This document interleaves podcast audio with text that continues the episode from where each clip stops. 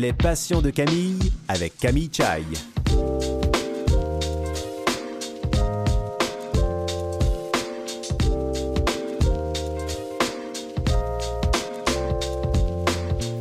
Mesdames et messieurs, bonjour, ici Camille Chai. J'espère que vous allez bien. Pour ma part, ça va très bien. En fait, ça va toujours bien quand euh, je m'adresse à vous quand je suis dans le studio euh, et que je sais que je vais recevoir mes invités. Et d'ailleurs, aujourd'hui, je reçois Damien Gramont, qui est diplômé en technique de travail social. Il vit avec une perte de vision totale et Damien aborde sa vie professionnelle en misant sur les valeurs d'inclusion et d'égalité. Et je recevrai aussi euh, Marie-Hélène Bellavance, qui est une artiste multidisciplinaire. Elle est reconnue sur la scène contemporaine canadienne tant en danse qu'en art visuel. Elle est co-directrice de la compagnie Corpuscule Danse. Elle est maman, elle est amputée de deux jambes, bref, elle a une vie bien remplie. Allons les rencontrer tout de suite. Vous écoutez Les Passions de Camille.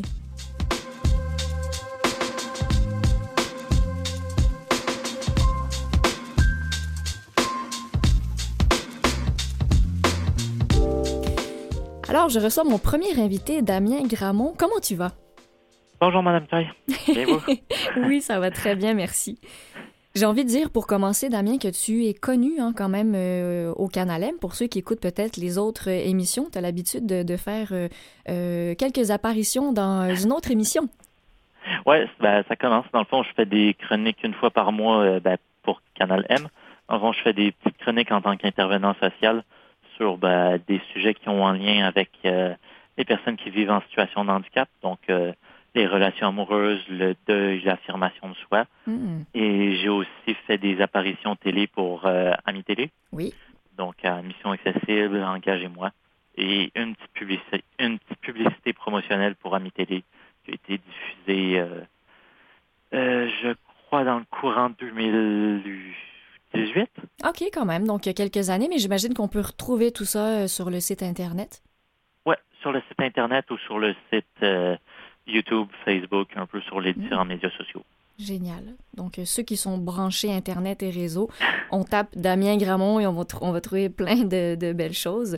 Euh, Damien, dis-moi, euh, on, est dans le cœur du sujet, évidemment. On parle, oui, du handicap, de la différence, mais toi, tu as, une, belle expérience de vie à ce niveau-là. J'aimerais que tu nous parles de toi, de ta situation physique. Euh, ma situation physique, euh, ben, je suis beau comme un cœur. Hein? OK, on commence par ça, c'est très bien. Ah ben voilà. euh, non, ben je au niveau de ma pathologie visuelle? Oui. OK, ben dans le fond, je vis avec la rétinite pigmentaire, mhm. donc maladie dégénérative. Jusqu'à 5 ans, je voyais correctement. Et après, ça a commencé à se dégrader progressivement. Donc, jusqu'à l'âge de 18 ans à peu près, je voyais, je voyais peu près correctement. J'ai commencé à utiliser la canne à 14 ans. Euh, le braille, j'ai commencé à le lire à partir de l'âge de 12 ans. Hmm. Ça fait à peu près 10 ans que je vois juste les lumières, les ombrages. Puis aujourd'hui, j'en ai j'en ai 28. Mm-hmm. Et puis, bah, je fonctionne le plus j'aime pas dire le plus normalement possible, mais le plus j'essaie d'être le, plus fonctionnel possible mm-hmm. dans la société. Donc, euh, voilà.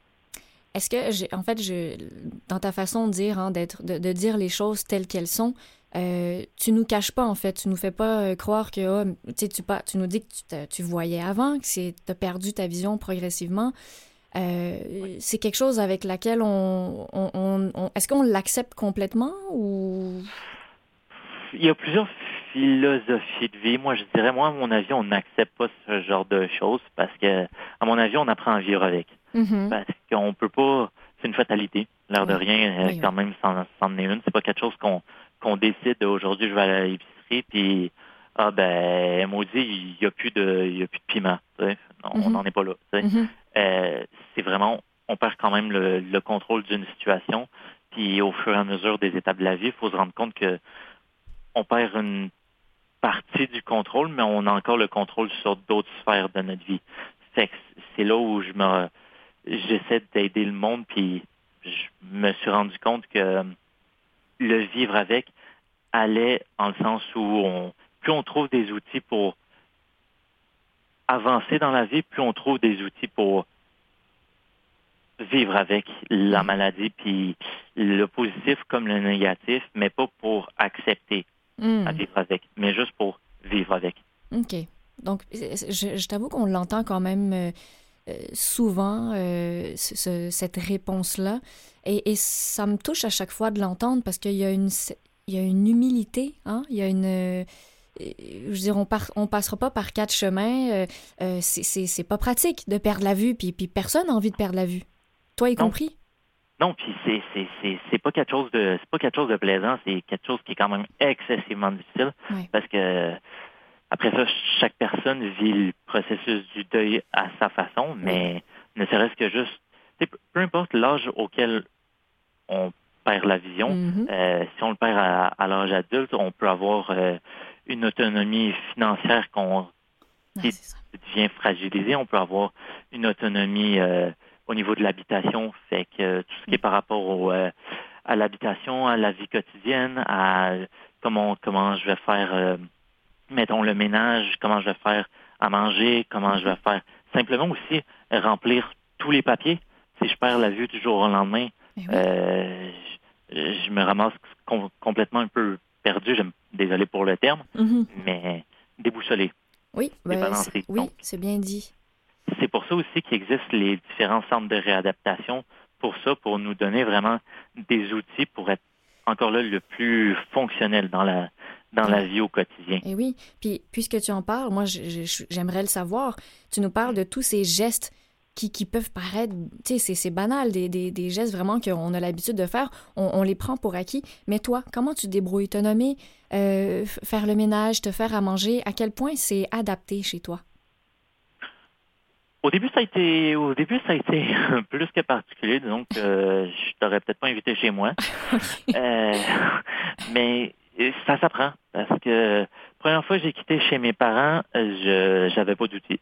Euh, vraiment, j'avais besoin d'aide. Mm-hmm. Et faut faut tranquillement, tranquillement, puis ça c'est handicap visuel ou pas, mais voir le voir le fait de je recommence ma phrase. faut accepter l'aide qu'on l'aide que les autres nous offrent.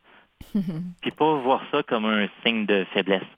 Ça peut être, à mon avis, une force. Au, long terme, ça, ça devient une force parce que plus on accepte l'aide des autres, plus on va développer des, des outils, puis on, va, on va apprendre comment, comment se développer comme personne. Mm-hmm. Donc, euh, parce que euh, c'est pas facile, ça, au début, d'accepter de, l'aide. Quand comme, comme tu le dis, quand tu viens de perdre euh, un, niveau de ta vision, mm. tu es confronté à ça. Oui, voilà. C'est ça. C'est très confrontant. Mais euh, pour répondre à, ta question, c'est tout ce qui est le ménage, tout ce qui est la nourriture, tout ce qui est... J'ai demandé de l'aide à mes amis, j'ai demandé de l'aide, euh, mettons, à mes parents, j'ai demandé de l'aide. Après ça, j'ai fini par demander de l'aide aussi au, à l'Institut Nazareth Coupreuil, le Centre de mm. réadaptation en déficience visuelle. Euh, donc là, ils m'ont donné des outils pour, mettons, identifier mon four, mon le micro-ondes. Ils m'ont donné des outils pour pour m'orienter correctement dans mon quartier, pour m'orienter dans mon euh, dans mon appartement. Tu sais, ça peut paraître tout bête, mm.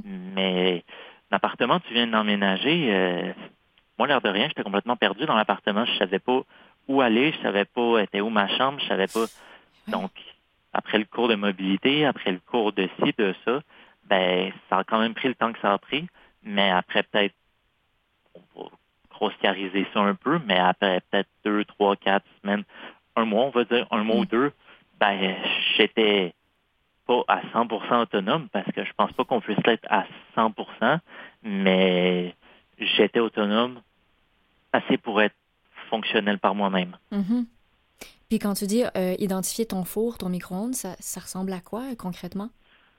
Euh, dans le fond, s'il y a des petits, comment je peux appeler ça, des petits stickers, des petits boutons, on va dire, un peu, mon Dieu, c'est grand comme un petit bouton de, clavier oh, On peut euh, autocoller sur euh, braille. On peut autocoller sur les différents euh, degrés de, de, température du four. Ah oui. Puis on peut les coller aussi sur sur le micro-ondes. Fait que mettons sur sur des des points pratiques, style le, le 2, le 5, le start, le cancel. Mm-hmm. Euh, on peut en identifier aussi sur la laveuse, la sécheuse. Le but, c'est vraiment, c'est ça, c'est, de rendre l'autonomie à la personne qui a la perception de l'avoir un peu perdu. C'est wow, c'est fascinant parce que, comme tu dis, ça peut paraître fou, mais, mais ça, ça, fait, ça change ta vie? C'est, ben, inversement, j'ai envie de vous dire, ça change la vie ou c'est perdre la vision. Mm-hmm, mm-hmm. Si ça peut changer la vie positivement, de, de pas de redonner la vision, parce que non, voilà, le centre de réadaptation ou n'importe quel ami ou n'importe quel psychologue n'a euh, pas de baguette magique hmm. pour. Parce que c'est ça aussi, moi, ce que j'ai toujours dit aux, personnes que, que, que j'ai suivies, c'est j'ai pas de baguette magique pour donner, pour te redonner la vision. Parce que si je l'avais, je te le donnerais. pas me redonner la vision. oui, oui. Mais par contre, on, j'ai, j'ai le, pas le pouvoir, mais je vais tout faire pour t'aider à comprendre que la vie, elle vaut la peine d'être vécue malgré la perte de la vision. Parce que c'est ça aussi qui est important à comprendre. C'est que la vie, elle vaut quand même la peine d'être vécue. Mm. On vit tous des difficultés qu'on vit avec un handicap ou, pas. des fois, je relativise parce que sinon la vie est dure à vivre. Mm-hmm. Puis, euh, je me dis, tu sais, quelqu'un qui vit sans handicap, euh, je sais pas, il, il tombe du trottoir, il, se pète le pied. Il peut vivre un deuil, il peut euh, avoir un, euh, une faillite, il peut avoir n'importe quoi qui le débalance complètement.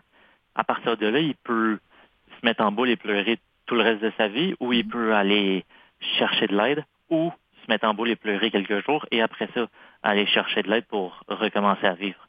Donc, voilà. À mon avis, c'est un jour à la fois, une étape à la fois, et comprendre que faut se respecter ses limites, mais faut faut faut voir une journée à la fois, mais voir que le, lendemain est vivable et possible. Mm-hmm. C'est un, magnifique message d'espoir et de positivisme malgré, euh, malgré tout, hein, malgré les, fatalités, malgré les hauts et les bas de la vie. Euh, et ce qui en fait partie aussi des fois dans ces moments-là, ce qui fait du bien, ben, c'est d'écouter de la musique. Euh, alors, tu me vois venir, Damien. et voilà. on, on, va aller écouter une musique que tu as choisie, puis tu vas nous en parler après. Avec plaisir.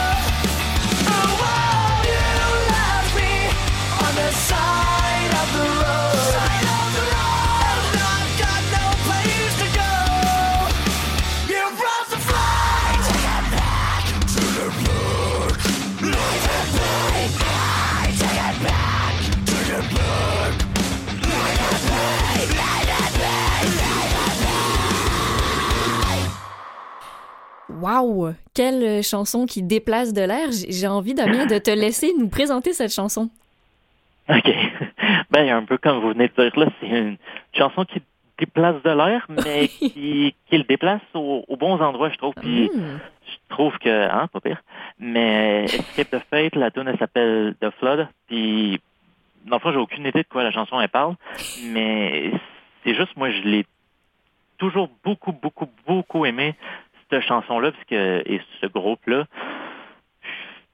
Juste parce que la musique, ça m'apporte, mais juste tellement, tellement, tellement de bon.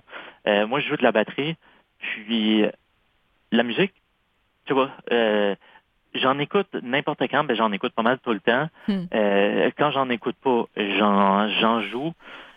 Et puis ça me permet juste de me connecter à moi.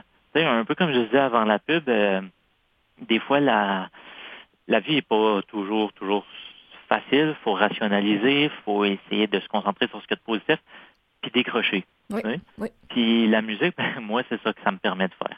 La musique, le social, puis mes deux petits cochons d'Inde. Donc, oh. ouais, j'ai deux petits cochons d'Inde, le Chloé et Gertrude, sont, sont vraiment mignonnes. C'est un truc de fou. wow! Et, ils ont quel âge, ces cochons d'Inde?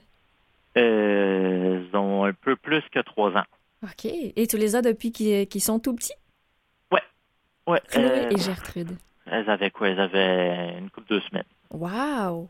Puis, et, et, pour toi, justement, de t'en occuper, est-ce que c'est il n'y a pas tant de d'obstacles, même si euh, tu ne vois pas? Ben, j'ai un colocataire qui m'aide qui m'aide vraiment beaucoup. Puis il aime vraiment beaucoup aussi mes deux petits cochons même. ça, c'est intéressant. Donc euh, on, on, fait la cage une fois par semaine, ça se passe bien. Mettons, euh, j'aurais j'aurais probablement de la misère à le faire seul. Parce qu'il faut faut tenir le sac, malgré que je pourrais l'accrocher sur sur la poubelle. Après ça, faut faut non, je cherche mes mots. Faut chercher tous les tous les copeaux, faut, les, ben faut les, donc, faut tout mettre dans la poubelle. Après ça, faut laver la cage, faut tout remettre de la litière neuve. Mm-hmm. Donc, ben voilà, ça, ça se fait. Encore là, tantôt, je parlais du centre de réadaptation. Ils peuvent, euh, ils peuvent donner des outils, encore là, pour pouvoir le faire. Euh, mais disons qu'à deux, c'est plus facile qu'à un. Oui. Et puis, euh, mon ami, il voit. Ça aussi, ça aide. Et, et j'imagine que c'était justement, c'est, c'est, en fait, c'est de joindre l'utile à l'agréable. C'est, ça fait partie d'un, choix que de dire, OK, je veux habiter avec un coloc, euh, t'as tout à gagner, quoi. Oui. Mais, pour être honnête, euh, j'habite pas avec un coloc parce que je vis avec un handicap visuel. J'habite avec un coloc parce que c'est mon ami. Mm-hmm. voilà, avant Mais après ça, c'est ça. Mais après ça, ça, ça tombe bien qu'il voit, là. Puis, même s'il était non-voyant, ben, c'est mon ami. Donc, euh, mhm, mhm. ce serait pas moins mon ami. Je voudrais pas moins être allé en coloc avec parce qu'il y a un handicap visuel. Mais non, on, bien sûr. On trouverait des outils à deux. Ça, j'en doute pas. Donc, euh, donc voilà. Et Damien, tu, euh, ce que tu fais en fait dans, dans, la vie de tous les jours, là, tu es intervenant social et, et, et, je pense que c'est vraiment, c'est ta passion en même temps, ce que tu fais à travers ton travail. Exactement. Donc, je suis, je suis intervenant social.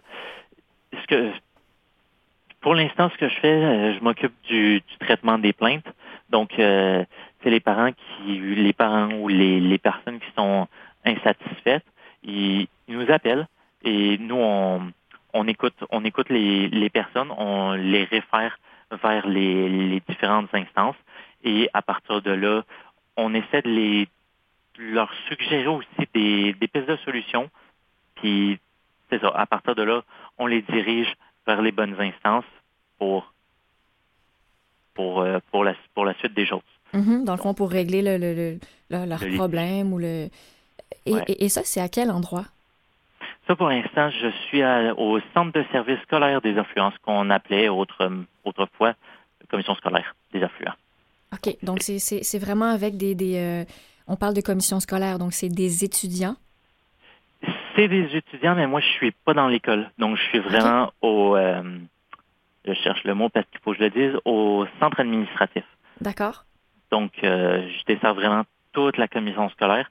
Donc, moi, c'est vraiment téléphonique comme, euh, comme, comme travail, ce qui, ce qui est aidant pour, euh, pour mon travail, étant donné que ça m'évite de me déplacer d'école en école, d'apprendre toute la géographie de, de l'école. Donc là, c'est juste au téléphone et les, les logiciels utilisés sont à 80% accessibles et hmm. j'ai la chance d'avoir eu une équipe de travail qui est, qui est conciliante à mes, mes besoins d'accessibilité. Donc ça, ça aussi, ça, ça aide. Donc, ben je peux, je peux mettre, je peux mettre mes rapports sur Word, leur envoyer et eux, pour l'instant, ils, ben acceptent de les euh, déposer dans le logiciel de plainte. Donc, euh. Donc, tout fonctionne bien. Je, je veux dire, ça fait tellement plaisir à entendre parce que toi-même, tu milites pour l'accessibilité à l'emploi. Ça, ça, fait partie de ta réalité avant tout. Euh, donc, donc, ça fait plaisir de savoir que l'endroit où tu travailles a une ouverture et a, a, choisi et accepté de s'adapter à tes besoins. Oui, oui, puis ça, ça, ça, ça, vraiment, un peu comme vous venez de le dire, je milite beaucoup, beaucoup, beaucoup pour ça. Puis, j'en suis vraiment reconnaissant à mon employeur, euh, à mm. mon employeur actuel, parce que des, des entrevues, tu sais, j'en parle aussi dans la série euh, dans laquelle j'ai fait partie, Engagez-moi. Oui. Euh, durant l'année de la pandémie, donc 2021, j'ai fait beaucoup, beaucoup, beaucoup, beaucoup d'entrevues. J'ai fait à peu près 59 applications, 21 entrevues. Oh, ça a été ça a été excessivement difficile parce que euh, beaucoup de refus dans le communautaire, dans le public, dans le et peut-être j'ai pas la j'ai pas la compétence euh, j'ai pas la vérité absolue j'ai pas la compétence pour tout. Ça c'est très correct pour ça aussi. Mais comme n'importe qui d'autre Damien on peut se dire. c'est ça c'est ça aussi. Mais est-ce que des fois je me suis demandé si sans mon handicap j'aurais été engagé Probablement que oui. Mhm. C'est ça, très probablement. Mais c'est pour ça que je me dis, il faut, faut persévérer. Euh, le milieu de l'emploi, il, est dur. Il est dur, il est mhm. vraiment dur, il est exigeant. Mhm. Mais faut croire en ses, faut croire en ses compétences, puis ne pas hésiter à. Encore là, je le disais tantôt, là, mais là, je, je le dis puis je leur dis, n'hésitez pas à aller demander de l'aide si vous avez quelconque question. Mais, mais ce qui est bien dans ton message, Damien, c'est que euh, une personne qui pourrait se sentir seule ou perdue euh, sait que justement, il y a des organismes, il y a, des, choses qui sont mises en place pour, euh, pour aider les personnes qui, ont, ce, type de besoin-là. donc, donc, juste le fait que tu passes ce message-là, tu es en train de, contribuer hein, d'une certaine façon à la société et ça, c'est un de tes désirs, justement. et, je, suis curieuse de savoir à quel point, parce que tu nous dis, bon, les, les logiciels et bon, tu es au téléphone, la technologie, à quel point tu l'utilises? Dans ton quotidien? À quel point elle est aidante pour toi? Euh, à 100 100 euh, ouais. J'ai, ben, dans mon ordinateur, j'ai le logiciel de lecture d'écran de JAWS. dans le fond, il me lit, il me verbalise tout ce que je vais euh, taper, tout ce qui sera souligné à l'écran. Sinon, j'ai un iPhone que ce sera à peu près le même principe. Donc, tout ce que je vais toucher à l'écran, il va me le, il va me le verbaliser. Sinon, je peux dicter à mon téléphone pour que pour qu'il écrive ce que je vais lui dicter. Mm-hmm. Et puis euh, sinon je fais je fais juste rebondir sur ce que je disais juste avant, les différents centres de réadaptation. il y a les centres de réadaptation, mais aussi dans le communautaire, il y a INCA, l'Institut national mm-hmm. canadien pour les aveugles, mm-hmm. qui euh, je fais un peu de publicité pour eux, mais parce que c'est très pratique ce qu'ils offrent comme service. Donc, ils offrent des services euh, psychosociaux de groupe et euh, individuel, mais ça, faudrait vérifier à la réception s'ils offrent encore ce service-là. D'accord. Mais juste pour dire que ça peut vraiment être pratique, puis moi, ça m'a beaucoup aidé. eh bien, en espérant que d'autres personnes t'entendent aujourd'hui, le, message a été lancé et entendu. Euh, donc, donc, comme tu le dis, Damien, toutes ces informations-là, on peut les retrouver euh, euh, sur Internet pour ceux qui, voudraient en, savoir plus. là, tu nous as parlé de l'émission Engagez-moi, à laquelle tu as participé à Ami Télé, et l'autre à laquelle tu as participé, ça s'appelle Mission Accessible. Euh, est-ce que tu peux me parler de ton expérience? Parce que tu as quand même animé à cette émission-là et c'était, euh, c'était nouveau pour toi comme, euh, comme univers. Oui, c'était plus que plus que nouveau, dans le fond. je co-animais avec Kevin Breton, qui est en fauteuil roulant, qui anime aussi à, à, Télé, et mm-hmm. j'ai co-animé avec Rosalie Simard-Taillefer, qui, qui vit avec un handicap auditif. Oui. Donc, puis moi, je suis, je suis non-voyant.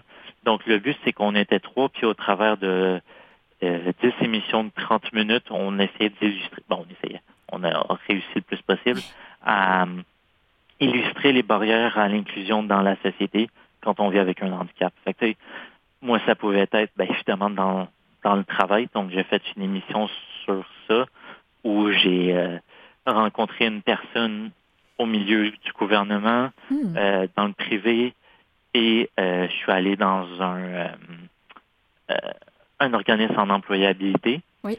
Puis ils ont eu trois messages complètement différents, donc c'était difficile à suivre. Rosalie est allée voir, mettons, un spectacle d'humour en étant en étant source. Ça a été complexe aussi. Et euh, Kevin, pour vous donner un exemple pour lui, ça a été les déplacements en transport en commun. Donc ça, c'était pour illustrer aussi à quel point c'est très difficile, voire euh, complètement inaccessible à 80 donc, il y a du chemin à faire au niveau de l'accessibilité euh, partout à travers le monde. Mais commençons par ici. eh ben voilà, commençons par ici. Puis je pense que le meilleur moyen, c'est, c'est de militer. Puis en, tout respect pour la pour la pour la chaîne sur laquelle je suis en train de passer, parce que je hein, je veux pas y aller contre. euh, mais c'est je pense aussi d'être diffusé sur des des grosses chaînes où on peut avoir une visibilité auprès de de, de, de, personnes qui sont méconnaissants de, mm-hmm. de, la réalité, des personnes. C'est ça, qui, qui vivent avec un handicap quelconque. Je pense que ça peut avoir un impact fort. Donc, euh, c'est comme ça qu'on peut faire un changement, à mhm. mon avis. Oui, ben je suis complètement d'accord avec toi, Damien, en espérant que ce message aussi soit entendu. En fait, tu as lancé beaucoup de beaux messages puissants. J'espère que ça va nous mener loin. Merci, Damien, pour euh, tout ce que tu fais, toutes tes implications au niveau de la société. Ça a été un plaisir de parler avec toi aujourd'hui. Pour moi aussi. Fais attention à vous. Merci beaucoup, Damien. Et restez avec nous parce qu'après la pause, je reçois Marie-Hélène Bellavance. À tout de suite.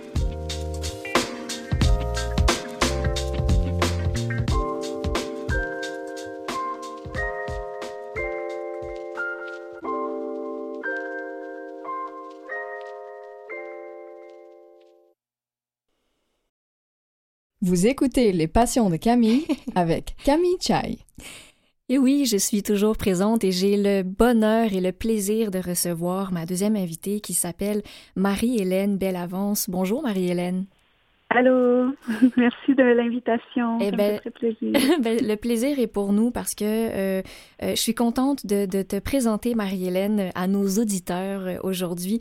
et juste pour te, te présenter rapidement, Marie-Hélène, tu as 40 ans et euh, tu habites à Montréal, donc dans le quartier Pointe-Saint-Charles. Euh, et comme je l'ai dit tout à l'heure, tu es une artiste multidisciplinaire, donc euh, tu fais de la danse, tu es en art visuel et tu as plein d'autres beaux projets dont, on, dont tu vas nous parler tout à l'heure. Mais je te propose que on ait écouté un extrait parce que tu vas participer à un, magnifique projet vidéo qui a pour titre Enraciné. Alors on va aller écouter un extrait audio tout de suite et on revient après. Oui, merci. Quand je suis sortie de l'hôpital à 11 ans, 12 ans, euh, j'ai commencé à marcher avec des prothèses. Puis pour moi, c'était bien important que ça paraisse pas. Il y avait comme cette notion-là de j'ai le choix que ça paraisse pas parce que euh, ça peut être caché. Je suis pas en fauteuil roulant, donc ça peut ne pas se voir. Puis je vais marcher tellement bien que ça, ça paraîtra pas. pour moi, j'avais ce désir-là de ça passe inaperçu. Puis euh, avec l'arrivée des enfants, pas au début quand ils étaient tout jeunes, mais qui vieillissent, euh, j'ai eu envie que ça paraisse finalement. Léonore, ma plus vieille, elle a 6 ans, puis dans les dernières années, je me dis, ah, tu sais, ses petits amis, s'en rendent compte, puis je veux, je veux pas être pris que, je vais être vraiment libre de ça pour qu'elle, elle ressente ça, puis que c'est ça que je vais transmettre. Parce que, bon, moi, j'ai une différence qui est très visible, mais on en a tous, là.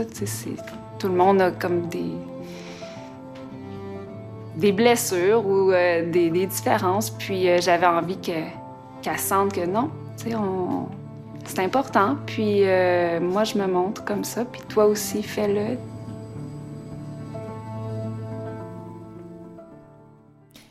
Alors, on, vient de t'entendre, euh, Marie-Hélène. C'est très beau et c'est très touchant de, de t'entendre euh, parler de ton handicap. Et d'ailleurs, tu nous en parles, mais on ne sait pas quel est ton handicap. Quelle est la raison de ton handicap? Oui, ben euh, en fait, brièvement, euh, à l'âge de 11 ans, euh, j'ai eu une maladie qui s'appelle la méningocoque, qui est une sorte de méningite qui affecte bon la, tout le corps et la circulation sanguine, en fait, puis comme une bactérie. Ça peut s'apparenter à la mangeuse de chair, mais ce n'est pas ça.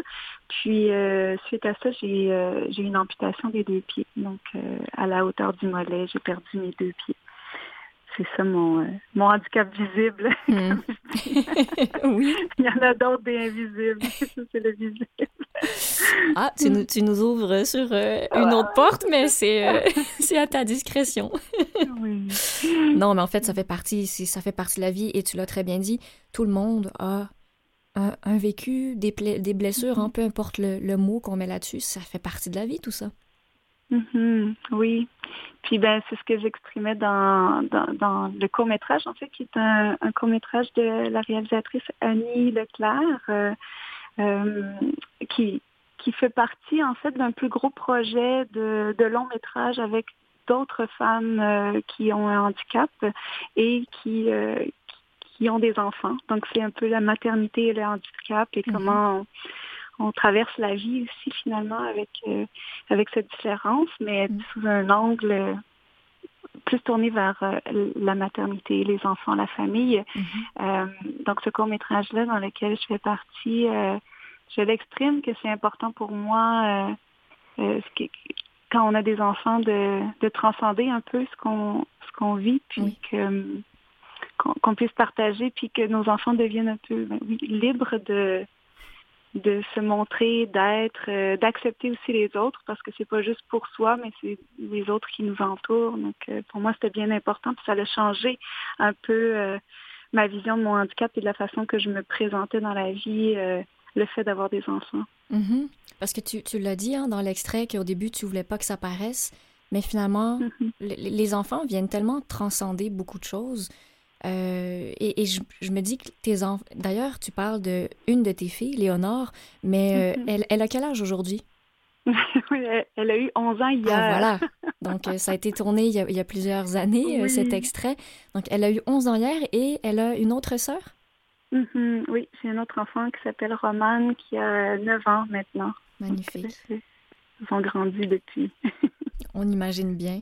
Donc, Léonore et Romane. Et je me dis que ces deux petites filles ont, de la chance de t'avoir comme maman parce que, mm. comme n'importe quelle maman, on veut euh, préparer hein, ses enfants à, à, tout ce qu'elles vont vivre euh, dans leur vie.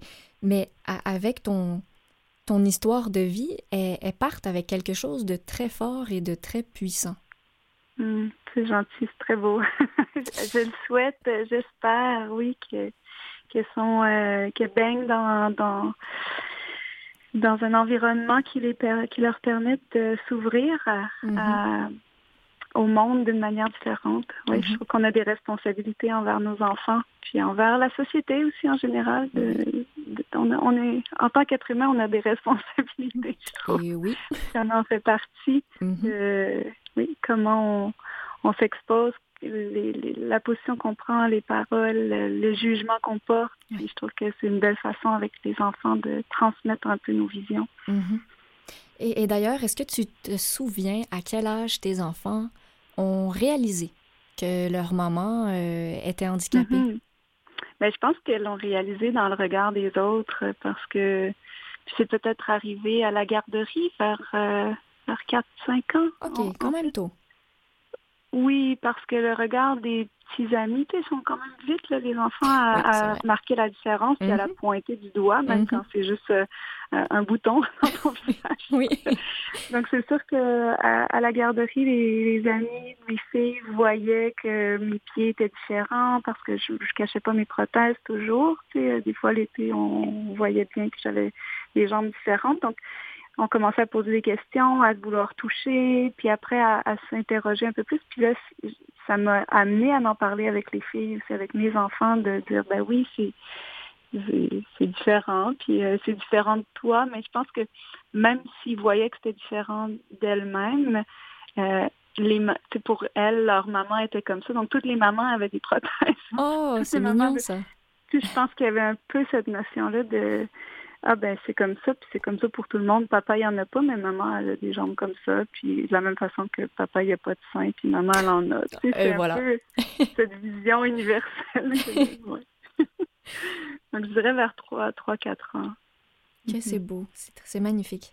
Et, et, toi, à l'inverse, quand tu étais plus jeune, euh, qu'est-ce que tes parents t'ont inculqué? Parce que tu nous l'as dit tout à l'heure, c'est à l'âge de 11 mhm. ans euh, que tu as été amputée. Mhm. Comment tu comment s'est faite la transition et comment comment tes parents t'ont accompagné là-dedans? Euh, je dirais que ben, mes parents ont été d'un super grand support là, mm. d'amour aussi et m'ont suivi à travers ça. Je pense qu'ils ont été très à l'écoute de ce que je traversais.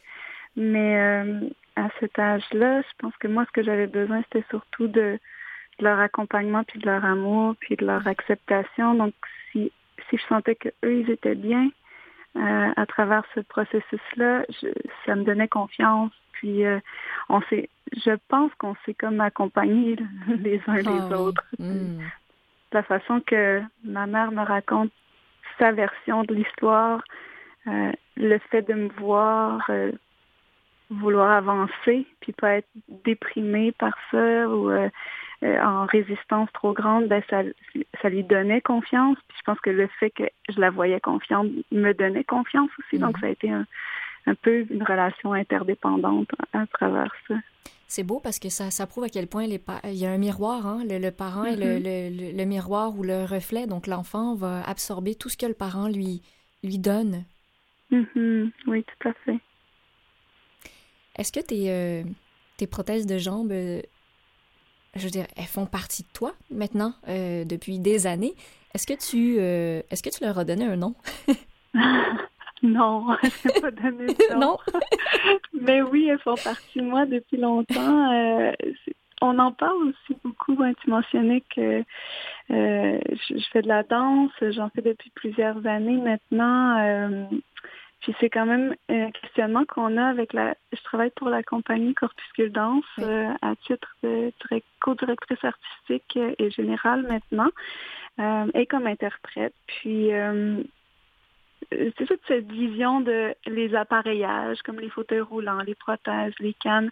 Euh, est-ce que c'est mon corps? Est-ce que c'est une extension de mon corps? Est-ce que c'est quelque chose qui, qui est comme un objet à part? Mm-hmm. Puis, euh, ben, je pense que c'est une continuité de notre identité, mais des fois, des fois, c'est pas non plus. Euh, tu sais, je danse avec prothèse, mais je danse aussi sans prothèse. Mm. Mm. Donc, il y a comme tout ce questionnement-là de est-ce que ça m'appartient comme une continuité? Des fois oui, mais des fois non. Des fois ça des fois mon corps il s'arrête euh, à, ma chair finalement, puis j'ai peut-être pas besoin des prothèses pour tout faire. Puis je te fais peut-être un miroir aussi parce que je crois que je sais que tu es aussi amputé d'une mm-hmm. jambe. Puis euh, ce choix-là de est-ce qu'on le porte, comment comment on le comment on le définit à travers euh, une aide à la mobilité ou pas? Mhm. Je trouve que c'est des prises de position euh, malléables. Puis, euh, ouais, je trouve que c'est intéressant de, questionner ça aussi, le corps, puis c'est quoi mon corps?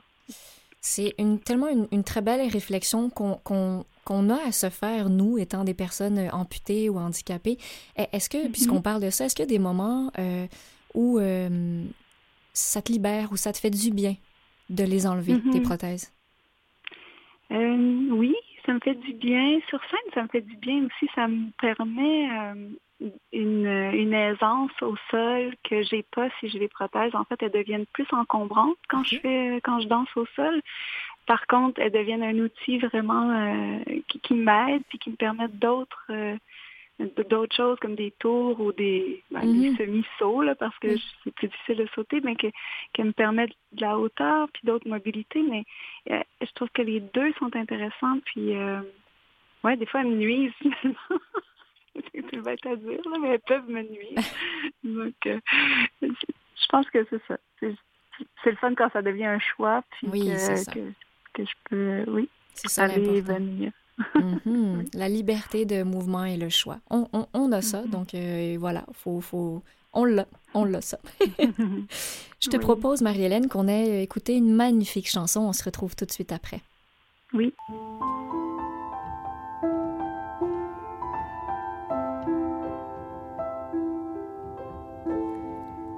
La route sera grande, lumineuse et forte fantastique. À chaque seconde, tout commence. En naissant, toujours on existe. Bien sûr, il y aura les murailles qui se dessinent à ton chemin. Avec les murs et les failles, on s'en fera des maisons. Je t'aime d'un amour qui n'existe pas encore. Il me faut l'inventer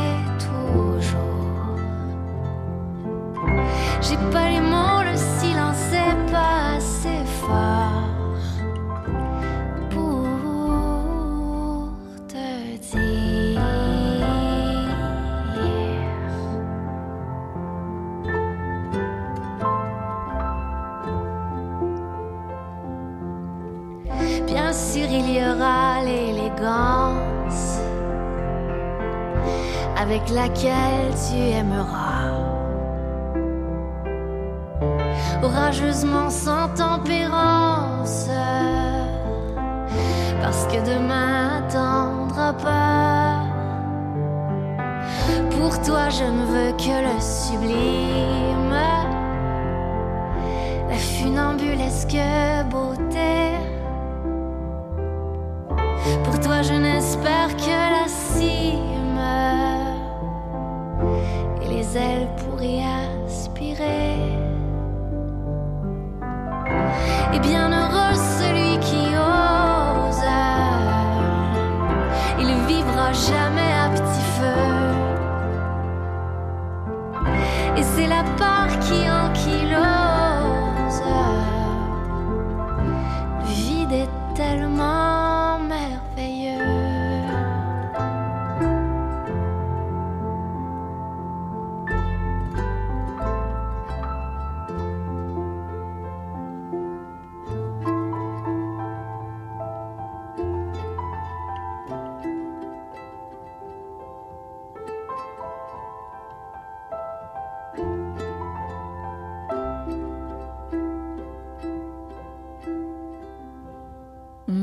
C'était la talentueuse Ingrid Saint-Pierre et sa chanson La Lumineuse. Marie-Hélène, euh, oui, hein, c'est une, une chanson qui te fait Ah, du bien. Oui, oui, j'a- j'adore cette chanson. Je l'aime vraiment beaucoup. Euh, c'est, euh, si je peux me permettre, c'est la chanson qui m'a accompagnée dans les dernières années, depuis le, depuis le début de la pandémie, je dirais, là, donc dans les deux dernières années. tout le monde en a vécu des changements. J'en ai vécu aussi des, à ma manière, ou des bouleversements dans ma vie privée. Puis euh, cette chanson-là, c'était un peu un, un retour, une, une chanson que j'avais comme envie de me dédier aussi à moi-même, comme Ingrid l'a dédiée à son enfant à naître, ou à son enfant qui est déjà né, je sais plus, mais j'avais envie de me la dédier aussi à, à moi-même, qui était comme un rappel que la route de la vie, elle est grande, mais tu sais que c'est c'est une belle route aussi, malgré tout ce qui se passe, puis de, aussi de, de s'aimer aussi soi-même, puis de- d'avancer, puis de- d'y croire, puis même s'il y a des difficultés. C'était comme un rappel. Ben, C'est un très beau rappel, dans la douceur Mhm. aussi. Hein? oui, oui.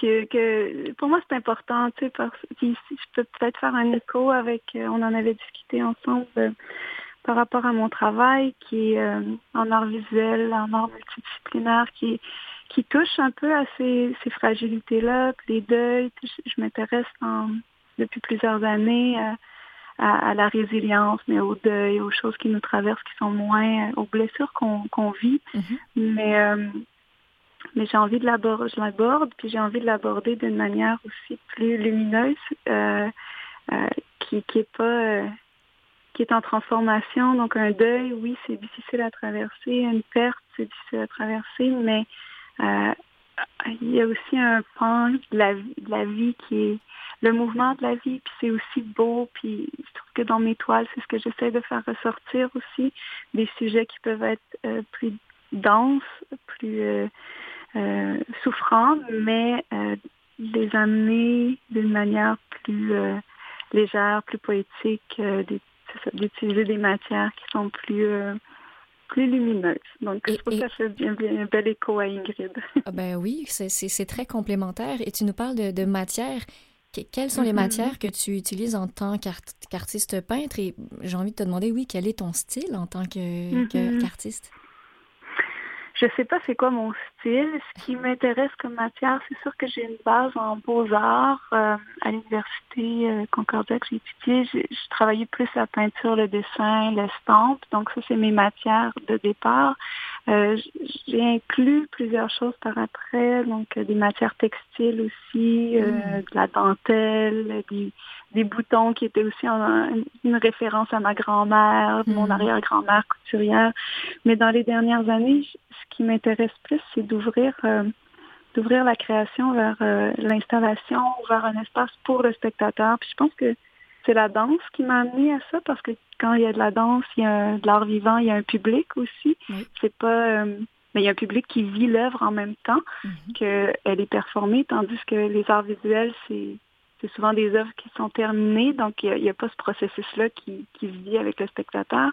Donc j'avais le goût de plus en plus de d'intégrer le spectateur dans les œuvres ou de, de créer un espace où est-ce que ils font partie de l'œuvre, où ils peuvent la modifier aussi de manière euh, petite ou subtile. Ils peuvent modifier leur, expérience. Donc l'installation me permet un peu plus euh, un peu plus ça. Puis euh, dernièrement, j'ai créé une œuvre qui, dans des jardins, en fait, qui est une œuvre horticole, si on peut dire, qui a une composante végétale. Donc, elle, elle peut aussi évoluer en fonction de, la température et hmm. du, temps qu'il fait, mais aussi euh, le spectateur est invité à venir mettre en terre euh, des, semences, donc transformer aussi l'œuvre euh, au, au, fil des spectateurs qui passent. Donc, il y avait ça qui m'intéressait. Mais c'est beau. Donc, le, le, parce que parmi tes passions, la danse, la peinture, mais le jardinage, l'agriculture, euh, mm-hmm. c'est, comme tu dis, c'est une œuvre à laquelle n'importe qui peut participer. Vous, vous-même qui êtes en train de nous écouter euh, aujourd'hui. Euh, et alors, la prochaine question est la suivante. Mais où est située cette, cette, magnifique œuvre? Elle est située à Saint-Charles-Borromée, c'est à Joliette. C'est tout proche de Joliette, dans la région de la Nodière. C'est les jardins de la maison Antoine Lacombe, qui est une ancienne maison, euh, une maison ancestrale, qui a aussi euh, des, qui, présente des expositions. Puis euh, les spectateurs sont invités à justement euh, venir offrir à la terre un deuil. Ils écrivent s'ils le veulent bien sur un papier quelque chose qu'ils veulent, qu'ils veulent transformer. Donc, je dis un deuil, mais ça peut être aussi un état ou hmm. quelque chose qui a envie de, laisser, une émotion qui a envie de laisser aller. Euh, ils peuvent l'écrire, puis après ils prennent un petit bâton et une semence, puis ils vont le planter euh, dans l'espace qui est aménagé pour ça. Puis ce que je trouvais beau, c'était aussi euh, plus il y a des gens qui passent, plus il y a de petits bâtons qui s'accumulent et de fleurs qui poussent. Hmm. Puis de revenir, ça crée aussi un sentiment de collectivité aussi, de revenir voir ou de voir comme les gens qui sont passés puis qui ont décidé, qui ont fait, qui ont posé le geste pour transformer une douleur. Donc, euh, je trouve que c'est, on, est moins, euh, comme on est moins religieux qu'avant, on a moins d'espace aussi pour mhm. se recueillir, mhm. pour euh, vivre nos deuils, si on n'est pas pratiquant ou si on n'est pas proche de l'Église. Donc, on, j'ai envie de créer aussi des espaces pour euh, se recueillir, puis ça en faisait partie. Je trouve que les jardins, c'est un bel espace pour ça. Puis de transformer un peu nos douleurs en fleurs, c'est un peu la hmm. thématique de, de mon exposition et de mon installation. C'est quelque chose qui me parle. Oui, je suis sûre que ça parle à, beaucoup de personnes. Et, pour les, les, détails, en fait, de la logistique, mm-hmm. si les personnes qui nous écoutent veulent y aller, est-ce qu'il y a euh, est-ce qu'il y a un, prix? Est-ce qu'il y a un coût à ça? Euh, non, non, c'est gratuit. En fait, on peut, euh, on peut y accéder. C'est des jardins qui sont comme ouverts à tous. Là, c'est sûr que ça commence à être moins en fleurs, c'est mm. l'automne, mm-hmm. mais l'installation est sur place pendant trois ans. Donc, elle va refleurir au printemps. Je ne sais pas comment. Donc, on va découvrir aussi qu'est-ce qui est mm. resté, qu'est-ce qui a survécu. c'est ça qui est beau aussi avec la nature, de voir comment elle change, euh, elle aussi, naturellement. oui. Tout, tout, tout, ce dont tu parles nous mène vers, vers le, le mouvement, la vie, la nature. C'est magnifique. Il y, a, il y, a, quelque chose qui est berçant même dans ta façon de, de t'exprimer. Mm. Euh, puis je, vais peut-être euh, casser un peu cet élan-là ou pas, mais j'ai envie d'aller sur une note un peu plus euh, humoristique. Oui, oui, Parce que je sais que tu as, tu as certaines anecdotes et, et, j'adore entendre les, les, anecdotes des personnes, des, de mes invités en fait. toi, tu en as une, une, une, une, pas mal mignonne, je vais l'appeler comme ça, ton anecdote. Est-ce que tu peux nous la raconter? Oui, on, discutait ensemble de, de, se rappeler, bon, est-ce que j'ai une anecdote avec mes prothèses? Oui, oui. Ah, j'ai dit quelque chose. Puis je, pense que la, la plus grande anecdote, euh, j'étais plus jeune, j'avais 17-18 ans, je travaillais sur un ranch euh, dans la région de Québec, puis je guidais des randonnées équestres. Puis à un moment donné, bon, il pleuvait un peu, puis j'avais mon cheval euh, qui était un peu peureux quand même. Puis euh, là, il y a un petit ruisseau, il veut pas traverser. J'essaie, il veut pas, puis bon, je vais débarquer. Puis là, j'ai les gens derrière moi, comme trois, quatre personnes là, en famille, là, puis qui sont là, qui attendent. Puis là, je débarque de mon cheval, puis je tire. Puis là, lui, il tire fort de, son côté. Puis là, je glisse, mais là, je perds une jambe. les gens, ils sont, ils ont comme peur. Mais je dis, non, non, non, tout va bien, tout va bien, c'est normal. Parce que là, j'avais des jeans, on voyait pas que j'avais comme des prothèses. Donc, il y a comme eu un, un, moment de choc, là, de qu'est-ce qui se passe avec sa jambe, là? on ne sait plus qu'est-ce qui arrive. C'est après, c'est ça. J'aurais dit, ben, je vais avoir besoin d'aide pour tenir mon cheval pendant que je remets ma jambe. Mais euh, c'est pas arrivé si souvent, mais ça m'est arrivé à l'occasion, de, je suis pas fixée dans mes prothèses, donc ça peut arriver si je tombe ou je glisse que je perde une jambe au passage. c'est excellent. Les, gens devaient être. Euh, T'as besoin d'aide? Oui, oui, tout de suite, on t'aide, on t'aide et même plus, quoi. oui, c'est ça, c'est ça. Mais c'était plus un, oui, un choc. de, OK, c'est passé quelque chose qu'on n'a pas vu, là, qu'on n'a pas compris. c'est un très beau gag. On peut tous euh, s'imaginer la, scène en ce moment. Hmm. Puis bon, ben là, il nous reste euh, à peine quelques minutes, Marie-Hélène. Euh, je, je, vais te demander pour la fin, euh, est-ce que tu as des, des, des, projets futurs ou un, un, rêve encore qui n'est pas accompli, qui est, qui est quelque part dans ta tête? Ah, c'est sûr qu'il nous faut des rêves toujours, mm-hmm. là. Mm-hmm. Je pense qu'on a toujours envie d'avoir des rêves ou des projets. Oui, j'ai des projets. J'ai toujours des projets. Mais j'ai aussi des projets de ralentir, d'avoir moins de ah. projets. Oh. Ah. non, je, je, rigole, mais j'aimerais bien, euh, là je suis en ville, mais j'aimerais bien être un peu plus à la campagne, pouvoir euh, travailler un peu plus la terre, être ralentir dans cette frénésie qu'on a de... C'est beau la création, mais c'est dur aussi des fois de tout ce qui l'entoure. je pense qu'on a une idée, quand on est à l'extérieur de la création, une idée un peu euh, idéaliste de mm. Ah, ça a l'air donc beau, là, fait juste créer, faire de l'art, mais il y a comme toute une logistique aussi derrière, de financière, de demande, de subvention, de tout ça. Puis de, oui, c'est stimulant, mais des fois juste se déposer, puis euh, avoir du temps, avoir du temps pour créer aussi. Des fois, j'ai l'impression que j'ai pas assez de temps pour créer euh, parce que il y a trop de choses euh, à, faire pour arriver à créer ou avoir les bonnes conditions. Fait que oui, c'est comme projet d'aller à la campagne éventuellement, pas tout de suite parce que mes enfants sont encore jeunes. Mm-hmm. Puis je trouve ça bien aussi que que, que, que, participe à la vie de la ville, mm-hmm. mais Elles ont autre chose qui va les attendre euh, dans le futur. Et, c'est beau, hein, je retiens ça comme projet de ralentir. Euh, de ralentir. C'est pas tout le monde, voilà, que, on l'entend pas souvent. Et euh, merci de nous rappeler mm. ça. Merci pour ce magnifique partage, Marie-Hélène. et je souhaite à toutes les personnes d'aller, de te voir hein, un jour dans un spectacle ou une exposition ou peu importe. Alors. Oui, ben, vous pouvez toujours, pour les spectacles, regarder sur euh, le site de Corpuscule Danse. En fait, il y a nos nouvelles, puis euh, il y a ce qui se passe pour nous, puis il y a toujours plein de projets là, qui... On a plein de projets. Bon, ben, Même si on veut ralentir. c'est ça. Donc, c'est dit, le site de Corpuscule Danse. Merci infiniment. Merci, infiniment, Marie-Hélène. Merci de l'invitation. C'est un plaisir. Alors, je remercie aussi euh, mon équipe de Canal M. Alors, mon cher Mathieu Tessier qui est à la mise en onde, Claire Guérin, ma recherchiste, Jean-Sébastien La Liberté à l'habillage sonore. Vous pouvez toujours nous retrouver sur le site canalm.vusevoix.com et je vous dis à la semaine prochaine.